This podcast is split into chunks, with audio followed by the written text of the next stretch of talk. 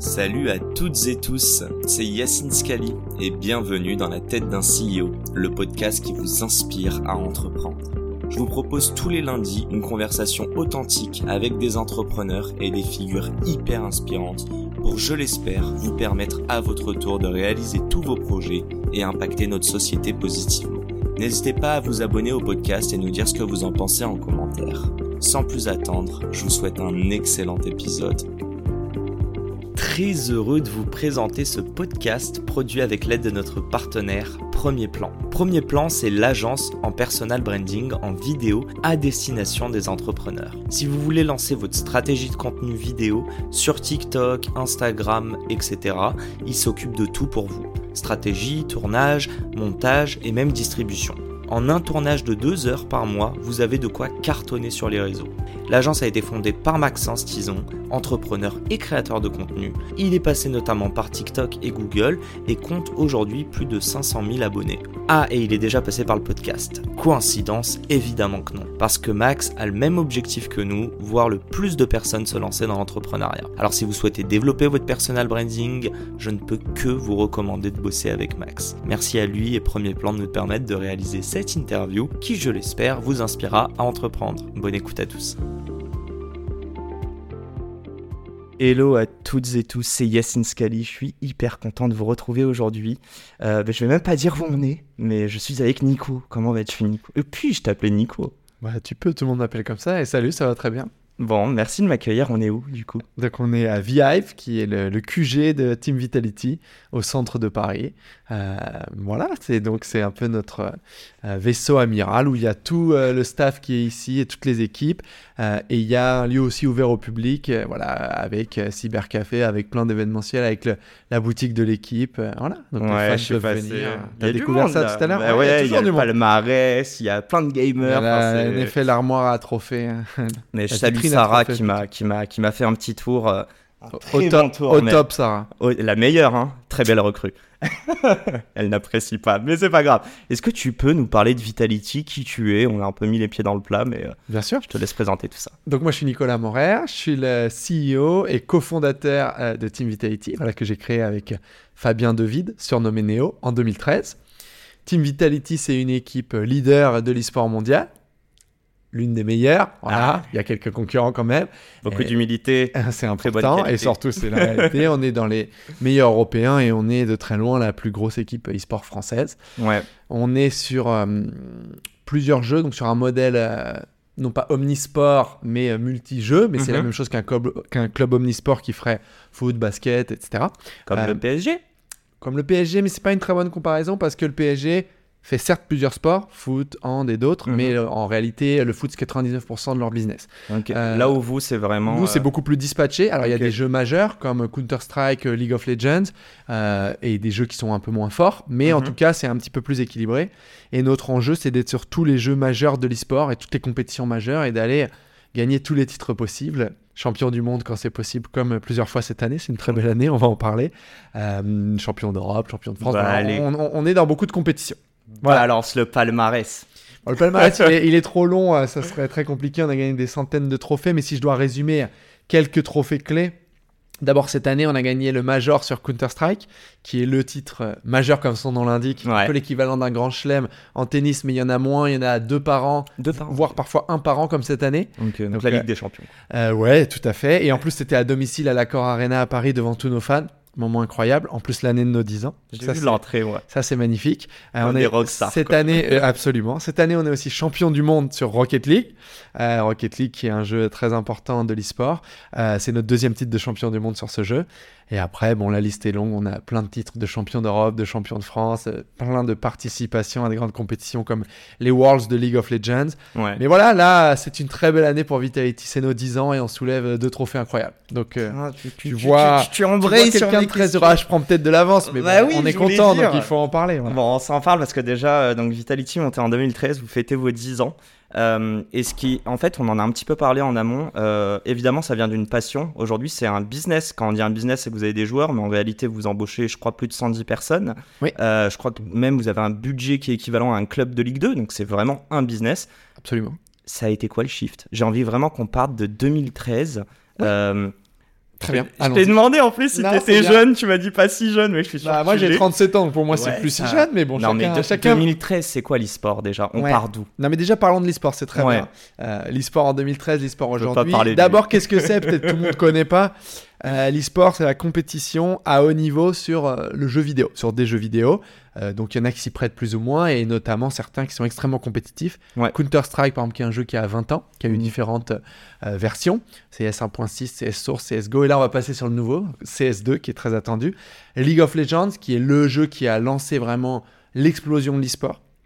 Donc, c'est les meilleurs joueurs du monde, les meilleures équipes du monde qui s'affrontent, souvent en 5 contre 5, 3 contre 3 selon les jeux, euh, dans des compétitions incroyables, dans des stades ou des arènes. Attention, ça c'est très important de le comprendre. L'e-sport, on se dit que c'est online, mais en fait, euh, à haut niveau, c'est toujours offline. Dans des stades avec des fans. euh, Ça a toujours été poussent ça dès le départ, genre dès Ouais, assez vite. 2013, il y a eu un Assez vite, et notamment sous l'impulsion de Riot, je, je vais y revenir. Donc voilà, donc il y a pas mal de jeux, mais il y en a qui sont beaucoup plus importants que d'autres en termes d'audience, de passion, etc. Et pourquoi les gens regardent de l'e-sport C'est important quand même de faire ce préambule. Bah, si on joue au tennis, on a envie de voir Federer parce qu'il fait des choses. Je suis un ancien, donc je parle de joueurs à la retraite. On pourra dire à les joueurs actuels, on peut voir Djokovic par exemple. Il Ouais, va faire des choses que personne ne fait sur Terre. C'est un extraterrestre, c'est le meilleur du monde. Et ben on a envie de voir ça en e-sport aussi. C'est des jeux qui sont tellement complexes dans leur gameplay, dans les possibilités qu'ils offrent, que sur CSGO, sur Counter-Strike, on a envie de voir Zaiwu, joueur Vitality, le meilleur joueur du monde. Bah, il est irréel. Et on est un fan de jeu. Bah, on a envie d'aller voir le meilleur. Et la meilleure équipe collectivement qui va jouer, c'est du spectacle de très haut niveau, tout simplement. Donc Mhm. voilà, on va retrouver sa passion, mais à fait, exécuter, jouer par les tout meilleurs. Ça, c'est l'e-sport. Qu'est-ce que c'était en 2013 C'était du sport déjà pour vous? Alors, est-ce que c'est du sport? Pour moi, c'est une question difficile parce que je suis pas très au clair sur la définition du sport. On la pose tout le temps, cette Mhm. question. C'est pas que je veux éviter d'y répondre, c'est juste pour dire, je sais pas très bien ce que c'est que le sport. Parce que, par exemple, aux Jeux Olympiques, on va considérer que c'est du sport. Pourtant, tu as du tir au pistolet. Le tir au pistolet, ça n'a pas vraiment de capacité de dépense physique, c'est plutôt de la concentration, etc. Ça ressemble beaucoup à l'e-sport dans les Ou skills nécessaires. aussi. Ça peut être la même Voilà, chose. est-ce que le billard c'est du sport? Moi, j'ai pas la réponse à ça. En tout cas, l'e-sport, c'est la compétition au plus haut niveau. Euh, et pour moi, oui, je l'assimile à du sport, notamment pour le côté haut niveau, Discipline, compétition performance. et concentration, euh, performance, le jour J au moment, etc. Donc pour moi, je le classerais plutôt comme du sport, mais chacun Ouais. est libre de le faire ou non. En tout cas, ça ressemble beaucoup dans la façon dont c'est structuré. En 2013, euh, c'est un peu l'explosion de l'e-sport. Pourquoi? Parce que ça existait déjà de jouer à des jeux vidéo et finalement, de fil en aiguille, trouver les meilleurs d'un pays, d'un continent, ça existait déjà. Mais là, ça commence à prendre une beaucoup plus grosse ampleur. Je dirais qu'il y a deux faits majeurs. Mhm. D'abord, il y a Riot Games, donc qui a fait League of Legends. League of Legends, c'est à l'époque un peu nouveau, LOL pour les LOL intimes. pour les intimes, parce que c'est euh, l'un des premiers jeux, c'est pas le premier, mais c'est un des premiers qui change le modèle. Historiquement, dans le jeu vidéo, tu payais ton jeu 60 euros, 70 euros, qu'importe, et c'est tout. Tous les ans, l'éditeur, il devait te vendre, ou tous les deux ans, une nouvelle version. Mm. Donc l'enjeu de l'éditeur, c'était le jour J de vendre un paquet de jeux.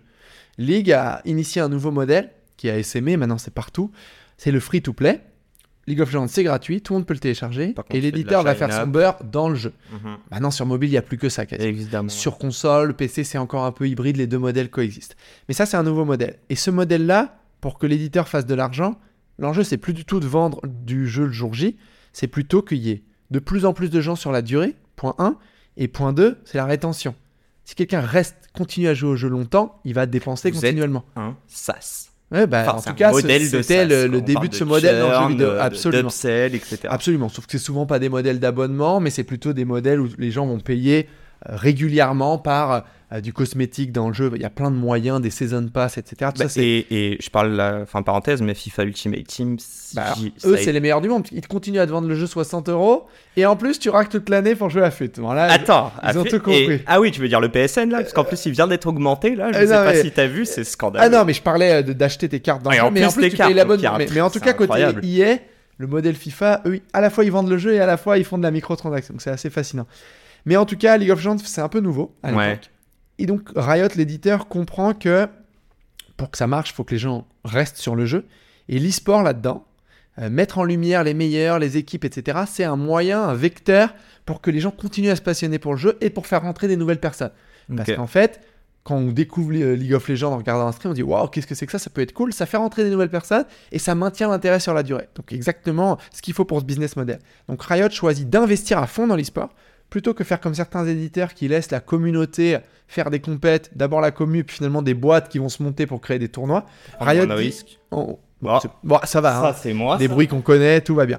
Et donc, euh, Riot dit euh, on va faire l'e-sport nous-mêmes. On va acheter un studio, on va débaucher des gens qui savent faire du broadcast de compétition. Euh, ça va, tu t'en sors avec ton ordinateur? Je bon. mute. Ah ok, c'est bon, on n'entendra plus, alors tout va bien. Donc ils vont chercher des talents qui font du broadcast Ouais. de sport, ils montent un studio, ils créent des écosystèmes de ligues européennes, coréennes, euh, chinoises, etc. Ils font tout eux-mêmes, ils internalisent. C'est le premier éditeur qui fait ça. Et ça, c'est un appel d'air incroyable pour la scène e-sport, puisque les joueurs ont, ont envie de devenir pro, des gens ont envie de monter des équipes, etc. Donc tu as ce premier événement, très important. Le deuxième, c'est l'arrivée de Twitch. Et C'est quelle année Twitch? 2000. alors, je sais pas l'année de création de Twitch, mais en tout cas, c'est vers les années 2011, 2012, 2013, ça explose. Euh, et en même temps, YouTube aussi explose sur le segment gaming. Mhm. Donc- Je- Diabolo X9, Bah, c'est ces années-là. c'est ces années-là Exactement, un peu avant. Exactement. Donc, c'est l'explosion des YouTubers gaming. Tout Et donc, en fait, tu as une nouvelle euh, audience qui commence à regarder, à consommer du gaming à fond. Tout ça, tu le mets ensemble, bah, ça fait un boom énorme. Et en fait, euh, il y a plein de gens qui consomment des contenus gaming, plein de gens qui commencent à regarder du live d'e-sport sur Twitch. Et c'est euh, une explosion. Mais une explosion sur un truc qui est encore très amateur, pas structuré et y a de bordélique. l'argent en fait. Pas Il n'y a pas beaucoup d'argent à l'époque. Parce qu'il n'y a pas de structure, il n'y a Mm. pas beaucoup de business. Nous, d'ailleurs, à l'époque, donc moi, j'ai, euh, je rencontre Fabien, qui est à l'époque pas encore mon associé, dans notre ancienne vie. T'es tous les deux monteurs vidéo, on bossait à la télé, Ah ouais, ok. donc rien à voir. Euh, et lui, par contre, était déjà dans l'e-sport. Euh, il avait été joueur, puis coach, puis manager. Et à l'époque, le, on va dire l'environnement compétitif, c'est vraiment très amateur, c'est des associations. Et euh, moi, quand je rencontre Fabien, je découvre cet univers déjà qui est incroyable parce que je le connaissais pas du tout et je vais voir des tournois et là je vois des gens qui sont complètement timbrés, complètement à fond sur Neo, sur Gotaga à l'époque qui était euh, joueur de, de Fabien que Fabien manageait. Ok. Je fais waouh, qu'est-ce que c'est que ça quoi, truc de fou. Et moi, l'univers du jeu vidéo, d'une part, m'intéressait, l'univers de la compétition, d'autre part, m'intéressait. T'étais ça. bon? C'était ma question. Nul au jeu vidéo. Ok. Joueur du dimanche. J'aime bien, mais je n'ai pas de talent particulier. Parce que euh, il faut aussi se le dire, on va en reparler, mais c'est un univers de talent. T'as beau adorer ça, si t'as pas ce qu'il faut, t'as pas le bon câblage, c'est mort. hein. Alors ça suffit pas. Il faut pas juste le talent inné, il faut bosser. ouais, bien sûr. C'est comme beaucoup d'univers. Il faut le talent et le Comme le hard work, tout sport, ce que tu exactement comme le sport. Mais bon, en tout cas, moi, j'ai pas le talent clairement. J'ai le talent pour m'amuser, c'est sympa, mais j'ai Ok. pas, j'ai pas plus que ça. Donc, je découvre cet univers et je vois ce bouillonnement et je me dis, waouh, il y a un truc à faire. Et surtout, moi, à l'époque, j'en avais marre de mon taf, j'avais envie d'entreprendre. En fait, tout s'est un peu connecté d'un coup. Hmm. Et j'ai dit à Fabien, qui lui était à fond dans cet univers-là, mais qui avait pas trop euh, l'idée de se lancer, et de faire son. Donc, il était, il était passé d'une équipe à l'autre. Et en gros, il me disait, ils sont tous pas très bons, je ferais mieux moi. Ça, c'est un peu la prétention de Fabien, mais il avait totalement raison. Euh, il disait, moi, Bon, je ferais, salut, Fabien. je ferais beaucoup mieux que ces mecs-là, euh, si seulement. Je dis, bah, au lieu de dire si seulement, pourquoi on le ferait pas, quoi. Et c'est comme ça qu'on s'est lancé. Avec pas beaucoup de thunes, moi, j'avais un peu de thunes de côté de cet ancien métier. Ouais. Voilà, donc euh, j'ai Mais c'est quoi l'objectif à ce moment-là quand vous associez? Alors, l'objectif, c'est de dire, il y a un truc qui se passe. Fabien, c'est un gars hyper crédible dans cet univers. Moi, j'ai envie d'entreprendre. Je pense que Donc c'est je connais pas. toi, à ce moment-là. Ouais, je connais pas cet univers, mais il y a un truc à faire. J'ai Mhm. envie de tenter ma chance là-dedans. À l'époque, c'était pas non plus all-in. hein. On avait notre boulot, on le faisait sur le côté, quoi. Donc ça, c'était une de mes questions. Ok. Ouais, Pendant combien temps, tôt, de toute side project euh, Ça a duré quelques années, le temps qu'on commence à lever de l'argent, etc. quoi. Et c'est quoi, du coup, si tu veux me parler de la, la bascule? C'est Ouais. Non, mais est-ce que Non, c'est mais t'as raison, bien sûr. Est-ce que c'est Bah ouais, des en fait, euh, utilisateurs je peux plus te dire les dates exactes, mais euh, Sans parler de montant. non, non, bien sûr, non, non, mais ce qui, ce qui clairement se passe, c'est que on se lance, ça marche tout de suite. Ok. Alors on est à l'arrache, on sait pas ce qu'on veut faire vraiment. Le business model il tient pas la route, on le réinvente toutes les 5 minutes. On galère à trouver de la thune, mais quand même on arrive à trouver des premiers contrats de sponsoring, à mettre sur place un, un premier modèle, etc. Mais quand même, ce qu'on fait marche tout de suite. D'ailleurs, dans cet univers euh, de l'e-sport français, Vitality, tout de suite, ça séduit les gens. quoi. Parce que euh, Fabien, c'est une voix hyper respectée dans cette communauté. Il est hyper transparent, sincère avec la commune, il explique ce qu'il veut faire. Il y a dès le départ des joueurs qui nous donnent un boost de notoriété énorme, qui sont à fond derrière le projet. Donc tout, se, tout clique euh, et on fait plutôt des bons choix a priori. Euh, donc ça connecte. Donc on voit tout de suite qu'il y a un truc. Mais pas non plus, euh, enfin si tu veux, il n'y avait pas de quoi se payer. hein. Tout ce qui rentrait ressortait direct, c'est-à-dire ça ressortait souvent avant, avant de rentrer. C'est quoi, Pour- c'est du sponsor à cette époque? Ouais, on fait rentrer un peu de sponsoring, on met un modèle de site où les joueurs vont streamer. euh. Enfin, on essaye plein de trucs aussi. hein, dans toute l'histoire de Vitality, on a essayé 3000 trucs, en tout cas au début. Donc, euh, on essaie un peu de voir ce qui marche. Voilà. Et, euh, et en fait, les premiers tournants, on va dire, je dirais que c'est. Je pense 2015, c'est le premier gros, gros tournant.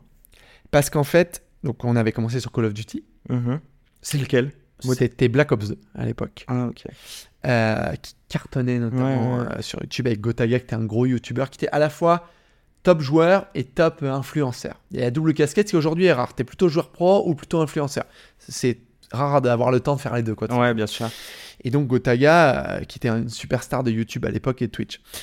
Donc Call of Duty, assez vite on se rend compte que Activision, l'éditeur de Call of Duty, on n'est pas trop d'accord avec les choix qu'ils font. D'une année sur l'autre, c'est un autre jeu. Donc l'e-sport change. Donc on s'y attend. On peut pas être dépendant du succès du jeu d'une année sur l'autre, de sa qualité.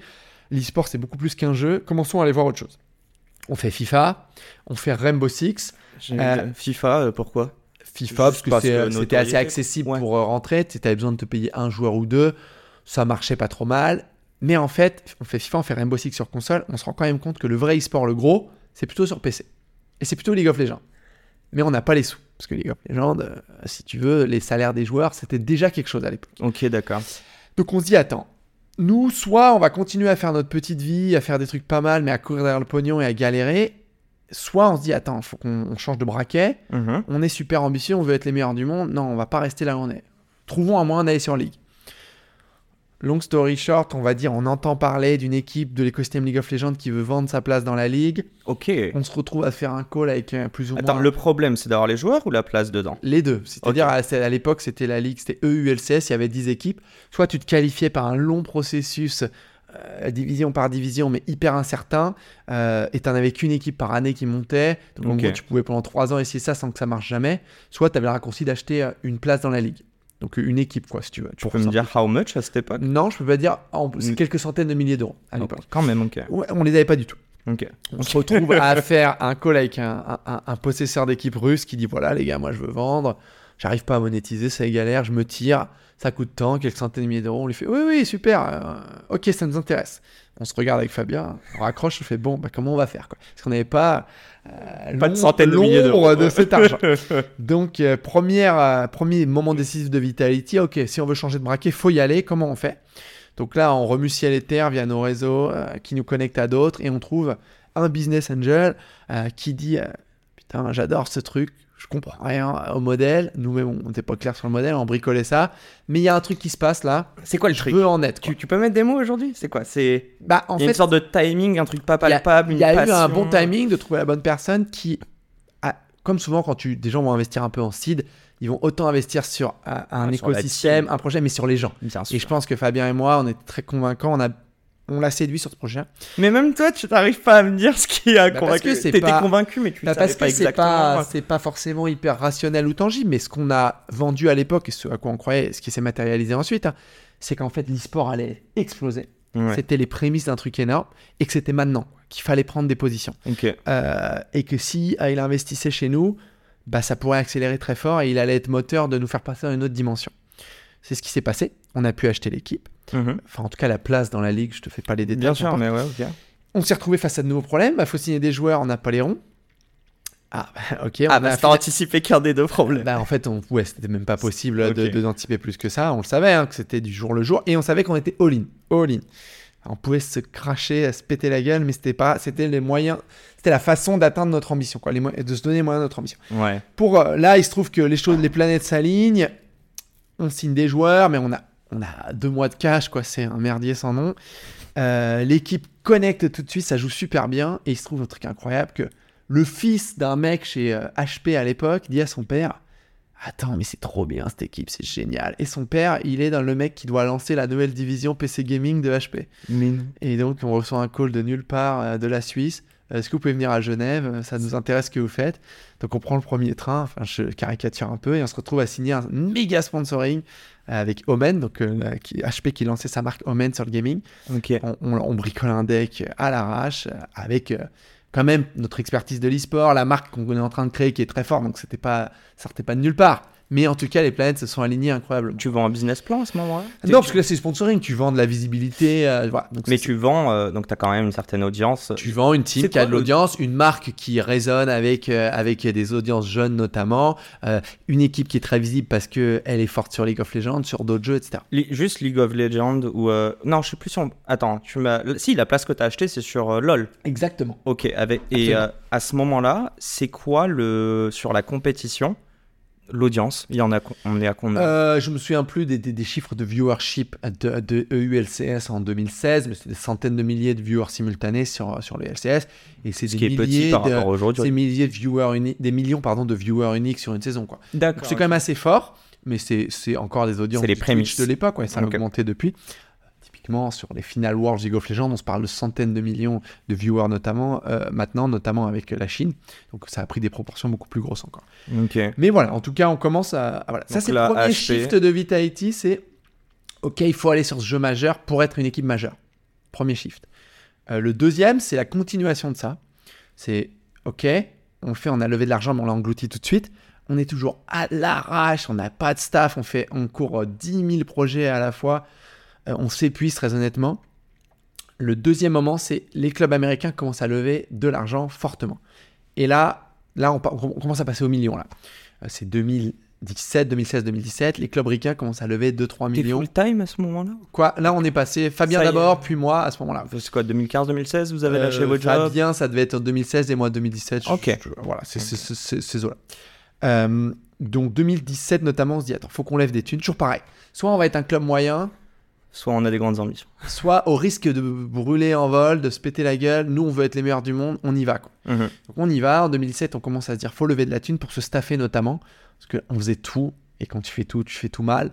Euh, tu essayes de faire trop de projets, tu n'y arrives pas, tu t'épuises, tu pètes des plombs, tu t'engueules. C'est la galère. Mais ça veut pas dire que tu peux pas y arriver. Enfin, Ça veut dire que tu c'est pas y parfait, mais non, tu mais peux y à un arriver. moment, si tu veux Passer à l'étape. devenir gros, Mm. tu as besoin, as besoin de gens avec toi. Euh, c'est pas des règles, hein, ce que je donne là, c'est notre parcours à nous. hein. Bien sûr. Donc euh, en 2017, il faut lever de la thune. Euh, donc là, c'est plutôt moi qui prends mon bâton de pèlerin, parce que l'aspect business et fundraising ensuite, ça a plutôt été le mien. Fabien, il est plus gérer les équipes et la marque pour schématiser un peu nos deux casquettes. Donc moi, je commence à aller à demander aux gens autour de moi. Je connaissais rien au fundraising à l'époque. On avait fait un pauvre round de seed bricolé n'importe comment. C'était même pas un vrai round, quoi. C'était un mec qui dit Banco, les gars, je crois en vous, quoi.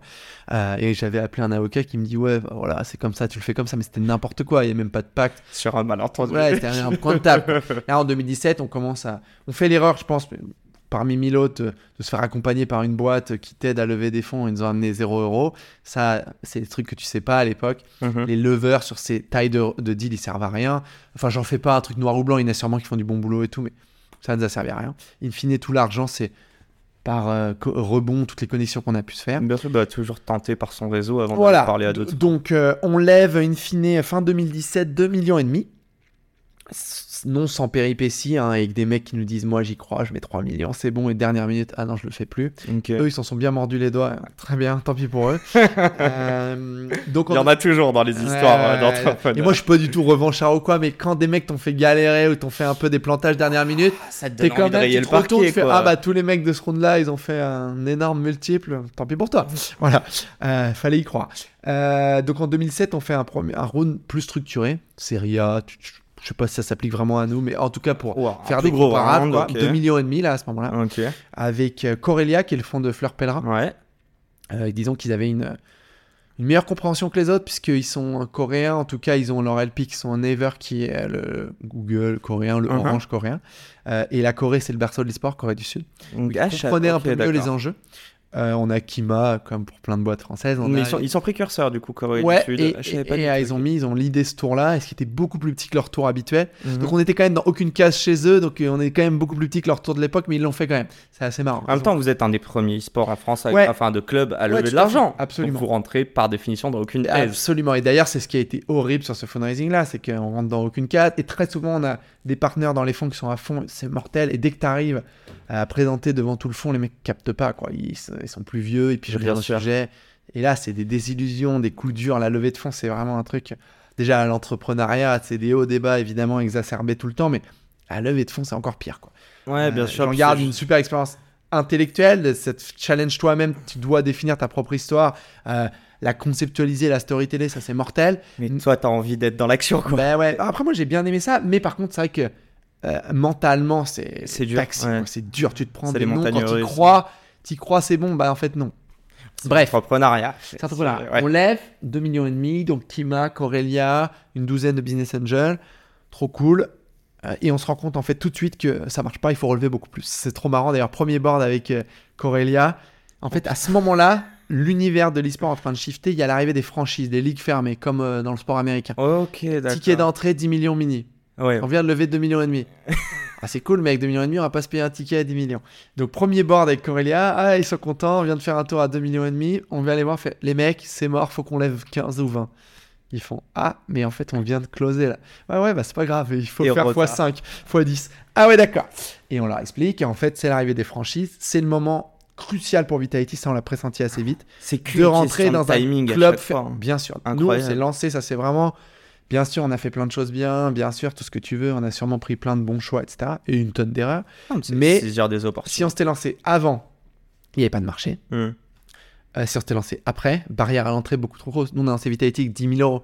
Les clubs qui se sont lancés en 2020 ils se sont lancés avec euh, 30 millions ça n'a rien à voir Bien le sûr. timing, c'est la chance, bon endroit, bon moment. Ça, tu peux, tu peux refaire l'histoire comme tu veux et te jeter des fleurs. Le bon endroit, le bon moment, euh, tu l'as ou tu l'as pas. Quoi. Donc là, Bien on a sûr. énormément de chance. Euh, donc là, en 2018, on se met en tout, on met tout en neuf pour faire un gros tour beaucoup plus gros et on lève 20 millions avec un family office anglais. Ok. Ce qu'il a un énorme game changer pour Vitality parce qu'on rentre dans League of Legends, la franchise fermée avec 10 clubs. On peut recruter beaucoup plus gros. On peut avoir les moyens de nos ambitions. Juste sur l'investisseur, c'était une strat parce qu'il y avait un fit Ou est-ce que, euh, que par exemple les investisseurs plus tradis, type fonds de VC, donc type Corelia Ouais. et les autres, ne comprenaient plus forcément, Euh, n'étaient on pas à la page. Corelia, c'était trop gros Bon, eux, ils avaient déjà mis, Ils avaient déjà mis. quoi. Ouais. Euh, ils auraient suivi si on avait fait un tour de VC. Donc, Mhm. euh, pour rata du tour, ils n'auraient pas l'idée. Mhm. On a vu plein de VC. Ça a failli se faire avec des VC. Ultimement, certains ont décliné. Et ultimement, on a choisi de ne pas faire avec un VC pour deux raisons. La raison de la temporalité. Et ça, là, pour le coup, c'est un très bon choix rétrospectivement. Pourquoi? Parce que, bon, on connaît le principe des VC, 5-7 ans, on va dire, d'horizon. Ouais. On n'était pas du tout sûr que c'était suffisant pour amener la boîte à maturité. Et être forcé d'exit à ces horizons-là, probablement, euh, ça nous aurait été. euh, Enfin, ça aurait été très mauvais pour nous, tout simplement. Mhm. Parce que, euh, à notre sens, et là, l'histoire est en train de le prouver, c'est beaucoup plus long que ça d'atteindre la maturité. Euh, on n'y est pas encore. Tu vois, on a levé en 2018, en 2023. Il faut encore pas mal d'années pour arriver à la bonne maturité de la boîte et du marché. Là-dessus, on a eu le, le nez creux. Deuxième point, beaucoup plus euh, euh, prosaïque, c'est que les VC savent pas remettre. Alors, ils peuvent, par exception, mais globalement, le circuit normal, c'est tu lèves 2-3, tu lèves 10-12, tu lèves 40, et puis après, euh, soit t'excites, soit tu passes dans du gros machin. Ouais, bien sûr. Mais c'est très là codifié, quoi. sortir. Et tu vas aller sur des tailles de fonds de plus en plus grosses. Nous, on savait que ça serait difficile et qu'il faudrait sûrement relever. Donc, si on levait 15-20 avec un fonds et que deux ans après, il fallait relever 20 avec le même, ça aurait probablement été très compliqué. Donc, ça, c'était un, un dans cet écosystème, c'est un mauvais signe presque.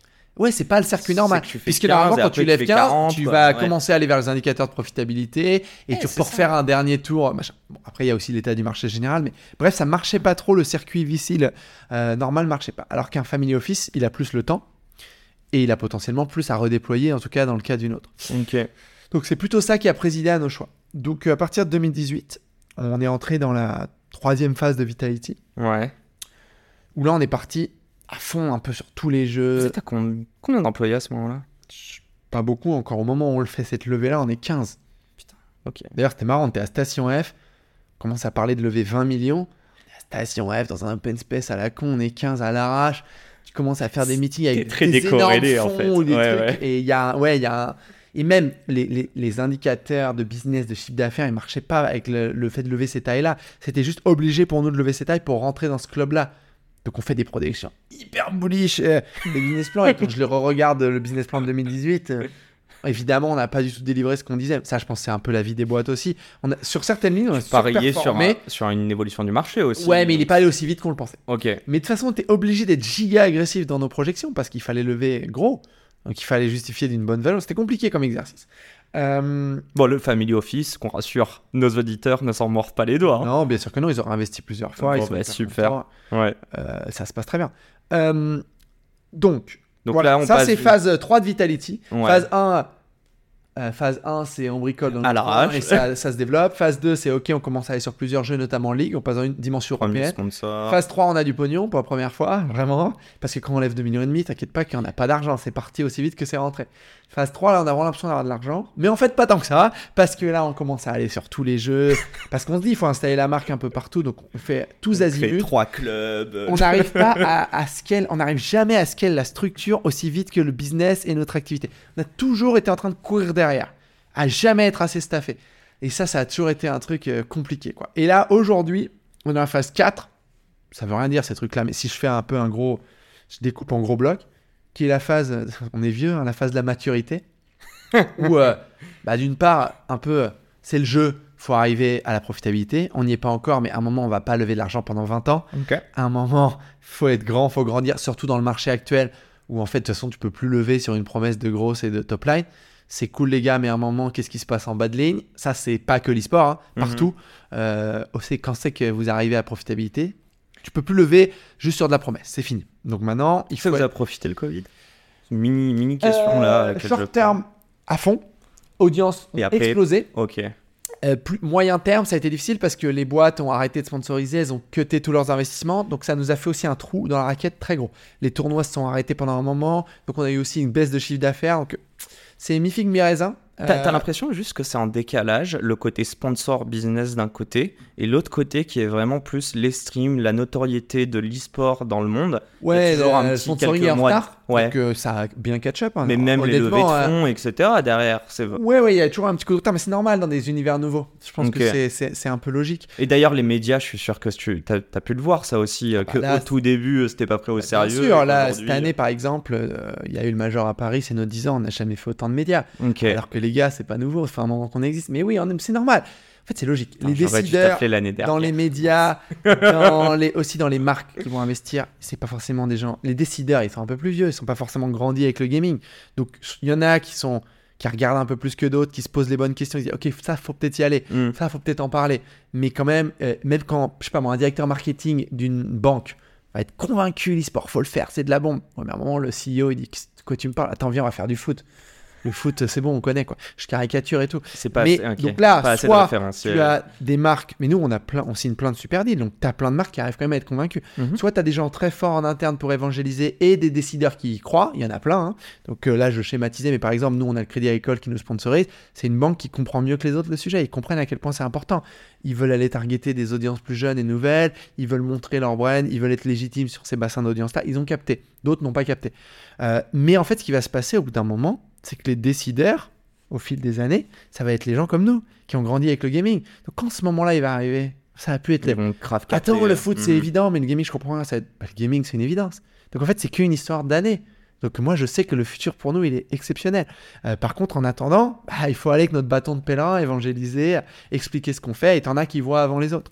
Y a- Si on met une courbe, on est à combien là Entre de 0 à 100, tu dirais qu'on est arrivé à quel moment de euh, l'e-sport est devenu on est euh, à 25% du match. 25% Ouais, Donc il 30%. reste les Pour trois quarts à aller chercher. Et oui, Ok. parce qu'en fait, euh, quand t'as trois fans d'e-sport NES, euh, trois fans de baseball meurent. Quoi. Je, je fais caricature pour le sport de, de vieux par excellence. Mais les, les bassins d'audience des sports, ils restent un peu stables ou ils vieillissent. Euh, notamment les Mm. sports américains vieillissent. Le foot américain, le baseball, c'est plutôt les audiences qui vieillissent. Le foot, c'est plutôt les audiences stables. T'as des gens qui, bon, elles sont trop vieux, ils arrêtent de regarder. T'as des jeunes qui rentrent, c'est flat. Ouais. Pour nous, les gens atteignent 35-40 ans, ils arrêtent pas de regarder, ils adorent, ils continuent. Et Par contre, Carlos. 12, 13, 14, 15, bah, ça rentre. Donc en fait, ça- le- la croissance de l'audience pour les décennies à venir, elle est là. C'est ouf. Quel sport a ça? C'est incroyable. Et on le voit en haut, euh, dans l'espace de gaming, il y a des, des parents qui viennent avec leurs enfants. Mais justement, je profite du fait que tu bois car je vais faire la mini pause. Ouais, bien sûr. Tu as une vie de famille et je ne veux pas te contraindre. tu dois partir dans pas très longtemps, donc Ouais. on se retrouve en vidéo. Ouais, bien C'est sûr. de déjà presque la fin. Et nous sommes donc de retour car on a vraiment très peu de temps. D'ailleurs, euh, je vais, du coup, je n'ai plus d'heures sous les yeux. Donc, euh, va falloir qu'on me fasse un signe. Ok, on a 5 minutes, c'est parti. les gens cachés hors champ vont te faire Ça va être des questions du signes. tac au tac. Ouais, pas de problème. Mais je t'en avais posé avant. euh, je voulais juste terminer un petit peu. On était en train de parler du business model. On parlait justement. La dernière question, c'est que je me disais qu'on est à à peine un quart du potentiel Ouais, du marché et d'à quel point on peut l'évangéliser. J'aimerais comprendre un club comme le tien. Donc, on rappelle, euh, plus de 110 employés, Ouais, euh, des beaux titres. euh, mais là, je vous invite à réécouter le podcast si vous voulez tout savoir. J'ai tout dit. Comment on se rémunère ou comment on arrive à, à vivre sur du long terme, Euh, hormis les levées de fonds. Ouais, bien sûr. Bah, c'est ça le vrai sujet, hein, parce que lever de fonds, c'est bien, mais au bout d'un moment, et soyons sérieux, il faut avoir un, un business qui fonctionne. Il faut être grand, quoi. Il faut, faut être adulte. Pérenne. Exactement. Et mature. ouais. Exactement. Donc, euh, alors d'abord, on n'y est pas encore complètement, on n'est pas encore complètement profitable, on est sur la bonne voie. Euh, ça ressemble à quoi un Team Vitality profitable? Euh, Tu as une bonne part de tes revenus, c'est du sponsoring. On a une proposition de valeur qui est assez unique pour les marques, c'est de dire qu'on s'adresse et qu'on a un bon touchpoint pour des audiences hyper engagées, hyper jeunes, qui sont un peu dures à toucher par les médias traditionnels, quoi. Voilà, par les, ouais, ouais, les façons traditionnelles de faire de l'advertising ou sponsoring. Donc ça, c'est l'unicité de l'e-sport et du gaming en général, sa Ouais. spécificité. Donc il y a plein de bonnes raisons pour les marques de venir nous sponsoriser, de s'associer à l'image de marque de Vitality, club leader en Europe, dans le monde, etc. Sponsoring très important, mais ça ne suffit pas. Euh, tu as une partie de tes revenus, c'est les revenus des ligues. Participe dans des ligues, League of Legends, Counter-Strike, et là il y a des revenus. Publicitaire ou de diffusion Alors, un t'as, club de euh, foot. Voilà, les ligues elles vont vendre leurs droits de diffusion, elles vont vendre du sponsoring. Ça, ça se distribue aux équipes qui participent. Tu as le prize money des, des, des ligues que tu participes. Tu as parfois les items dans les jeux. Tu vas avoir du, tu peux acheter du Vitality dans Counter-Strike, dans Rocket League. Ça, c'est énorme et en plus c'est vraiment at scale parce que c'est des jeux qui touchent énormément de monde. Donc euh, c'est euh, gagnant-gagnant. L'éditeur, il va avoir des choses à vendre euh, à- aux gens qui jouent dans le jeu. Mhm. Et nous, nos fans ou tous ceux qui veulent acheter du Vitality dans le jeu, ils peuvent acheter. C'est comme du merchandising digital. Et Sauf après, il y a de la merch physique aussi. Il y a le merchandising euh, physique classique, le- euh, évidemment, les gens sont fiers, ils veulent porter le maillot Vitality, notamment les maillots des champions du Major Counter-Strike ou du champion du monde Rocket League, évidemment. Donc classique, le merchandising, c'est important de le redire. Euh, tu as tout l'événementiel qu'on peut faire. Euh, voilà, on fait aussi, on design du, euh, du gaming, euh, on a des ligues, on fait la, la ligue avec Riot Games, la ligue Corpo, où les entreprises peuvent venir s'affronter Ah, dedans. trop drôle. Il y a plein de, de business annexes, connexes autour de ce qu'on fait, mais la clé de notre business, c'est les revenus dans les jeux, dans les ligues auxquelles on participe et le sponsoring. Ok. Voilà. Et pour arriver clair. à l'équilibre, il faut un peu maximiser toutes ces lignes-là et en trouver des nouvelles. Euh, et puis en contrôlant nos coûts, là je dis un peu une banalité, mais donc c'est un, un peu un jeu d'équilibriste parce que contrôler les coûts, dire ça c'est très bien, euh, mais la réalité c'est que c'est un univers de talent et on se tire tous la bourre entre clubs pour avoir les meilleurs joueurs. Bien sûr. Donc il faut arriver à être euh, raisonnable, structuré, mais il faut quand même attirer les meilleurs talents. Donc c'est pas que l'argent. L'argent joue, hein. tu veux les meilleurs joueurs, il faut payer, il y a pas de Mais doute. je pense Mais au il faut la café, brand, Euh. L'image de marque, ta, ta, ta legacy, ton histoire dans un jeu, ta capacité à gagner des titres. Si tu as les meilleurs joueurs, tu attires les autres meilleurs joueurs. Ça, Mm. c'est un cercle vertueux à créer. Donc euh, voilà, il faut arriver à concilier tout ça, à la fois être hyper ambitieux, agressif, mais arriver à, à créer un business qui est sain. quoi. C'est pas facile, on est sur la bonne voie. Bon, je vais bombarder oula, mes questions. Parce qu'elles sont pas du tac au tac, là, Nico. hein. Ouais, je parle trop, moi. je ne dirais pas ça. Très rapide. Le conseil que toi, t'aurais aimé entendre avant de te lancer en 2013 Euh, c'est pas que j'aurais maintenant, j'en ai entendu plein, et en fait, finalement, tu les entends, ça ressort un peu par là, et je pense que c'est la vie d'entrepreneur. Je pense que c'est bien d'entendre des conseils, de prendre ce que tu peux de ces conseils et de faire quand même tes conneries. Ça, c'est important dans le parcours entrepreneurial. Je pense que tu vis, t'apprends, tu grandis avec tes erreurs, donc faut les faire, mais à la fois, c'est quand même pas mal d'écouter ce que les grands te disent, entre guillemets. Euh, moi, une, une des grosses erreurs ou un conseil que j'aurais aimé entendre, peut-être faire un peu plus, c'est plus de focus, moins de distraction. Chez Vitality, on a essayé 30 000 trucs. On est parti dans tous les sens. Et en fait, à chaque fois, il y a une bonne raison de, de faire ce nouveau jeu, ce nouveau projet. Il y a toujours une bonne raison. Tu veux pas rater cette opportunité-là.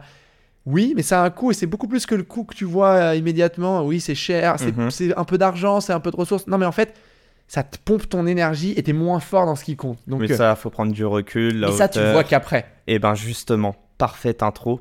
Je sais que souvent, ce sont, on parle de métier d'humain. Qui est-ce que quelqu'un de, de, de, de vivant, mort, fictif ou réel, mais un potentiel board member qui t'aurait aidé peut-être à prendre ce, ce recul? Non pas que Fabien soit mauvais. Hein, Euh, non, mais Fabien, Fabien et moi, on a fait les conneries ensemble, donc euh, on le sait, on s'en parle souvent. parles on pour deux, alors. souvent, exactement. Alors, moi, je suis pas trop euh, à idolâtrer les entrepreneurs, donc je suis pas forcément, j'ai pas forcément d'énormes références. Un mec qui a une histoire assez cool. Pas forcément entrepreneur. Ouais, hein, ouais, mais quand même, euh, Mhm. là en l'occurrence, c'est le, le fondateur de, de Nike, euh, Phil Knight. J'ai lu son autobiographie euh, que je recommande à tout le monde il y a pas longtemps. c'est excellent parce que tu vois que c'est un gars qui, bien sûr, avait une vision. et tu peux toujours reconstruire l'histoire après. hein. C'est pareil pour nous. Je compare pas du tout ce qu'on fait à Nike, mais tu peux reconstruire l'histoire et tes choix a posteriori. Mais la réalité, c'est que t'es. T'as t'as jamais la vision d'ensemble où tu prends les décisions. Donc, euh, il faut quand même avoir ce flair-là, puis la chance, les bonnes rencontres. Tout ça, c'est énormément de chance aussi. Quand tu lis son autobiographie, il y a énormément de bol, au bon endroit, bon moment. Mais il y a aussi un fil conducteur et une vision. Donc, Bien sûr. euh, voilà, c'est hyper intéressant à voir. Et euh, un gars comme ça, ou euh, d'autres qui ont créé des compagnies incroyables, ça serait, c'est des mentors En qui peuvent être fabuleux. branding, euh, je pense à lui, j'ai vu une, euh, je sais pas si tu l'as vu, Shaquille O'Neal qui raconte qu'il a accepté euh, un deal, je crois c'est New Balance qui lui donnait de l'argent. Ouais, c'est New Balance. alors, et puis euh, Shaquille O'Neal, il a aussi, il a fait d'excellents investissements. mais lui, il avait refusé Nike à l'époque, il lui proposait pas d'argent mais du stock option. Euh, c'est, plutôt avant Shaquille O'Neal, c'est plutôt des Oh, joueurs, euh, encore des avant, générations alors? précédentes Ah, de. NBA. Mais Dans le bouquin, notamment, il parle de ça. Et, là, tu te dis, putain, drôle. les mecs, ils ont finalement refusé des milliards, quoi. C'est fou. Ah, fa- Et les décisions sont toujours faciles à prendre après coup. Hein. Bah, on parle d'argent, pied dans le plat. Euh, J'aimerais savoir concrètement la vision que tu as avec Vitality. Si dans un an, après les super titres que vous avez déjà, je vous en souhaite encore, on vient avec une offre de rachat. Et quand je te parle d'une belle offre de rachat, c'est une offre que tu. Même si tu dis non direct, tu es obligé de la regarder. Donc là, il y a potentiellement euh, plus de, de zéro que tu n'en aies vu. euh, Qu'est-ce que tu dis?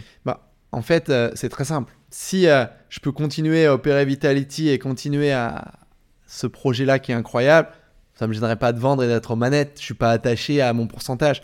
Euh, par contre, si on me dit euh, je t'achète et tu sors et tu revois plus jamais Vitality et t'as plus aucun rôle avec, bah là je dirais non.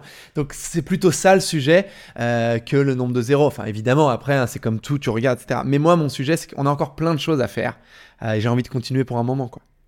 Tu as une famille, Ouais. Mais on ressent la passion avec Vitality, en tout cas depuis. Ils le euh, ressentent aussi, t'inquiète pas. Quand on gagne et quand on perd, parfois c'est emmerdant. Alors, on va parler des mauvais Ouais. moments. Et c'est quoi ta plus grosse fierté jusqu'à présent? Et c'est la dernière question de cette interview, promis.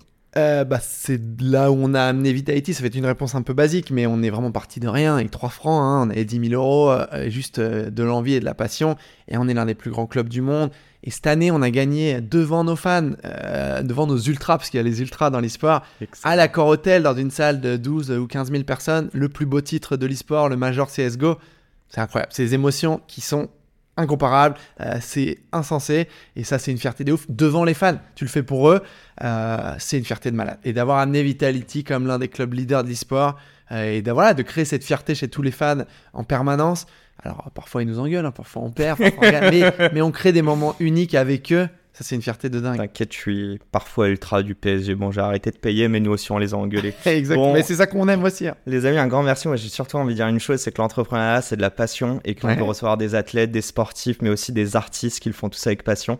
Euh, tu l'as retranscrit magnifiquement bien. On n'a pas remercie. abordé plein de sujets. J'aurais voulu parler, euh, je sais pas, vous entraîner au Stade de France, je trouve ça fou. Euh, Qu'est-ce On que tu une- réserves On pour fera la une V2 dans. dans Voilà, c'est ça que je veux entendre. Et je salue du coup encore une fois ta famille qui, euh, je l'espère, me remercie de pas te lasser toi. c'est clair. Un grand merci, Nicolas. beaucoup. Merci à toi. C'était top. À très vite pour un nouvel épisode. Ciao ciao. Salut. Et c'est la fin de cet épisode. Si cet épisode vous a plu, n'hésitez pas à nous soutenir en nous mettant 5 étoiles sur les plateformes, en vous abonnant évidemment et en nous laissant des commentaires. Hâte de vous retrouver la semaine prochaine. Ciao